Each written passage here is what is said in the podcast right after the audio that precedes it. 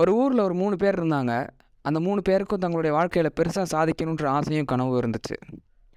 ஒரு நாள் அவங்களுக்கு ஒரு செய்தி. நம்ம ஊர்லேருந்து ஒரு பத்து கிலோமீட்டர் தொலைவில் அரண்மனை கஜான அளவுக்கு தங்கம் புதஞ்சு கிடக்கு அப்படின்ற ஒரு செய்தி.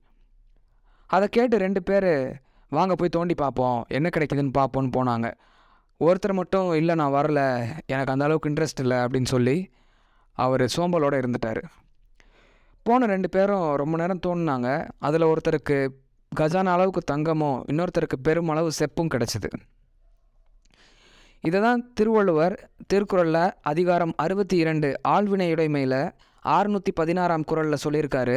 முயற்சி திருவினையாக்கும் முயற்சியின்மை இன்மை புகுத்திவிடும். அதாவது ஒருத்தன் முயற்சி செஞ்சானா அவனுக்கு தங்கமோ செப்போ அவனுக்கு கிடைக்க வேண்டிய செல்வம் அவன் முயற்சிக்கேற்ற செல்வம் கிடைக்கும். ஒருத்தன் முயற்சி இல்லாமல் இருந்துட்டானா சோம்பலோடு இருந்தானா அவனுடைய வாழ்க்கையில் வறுமை புகுத்திடும். இது தினம் ஒரு Thirukkural. By Bala bro stay for more.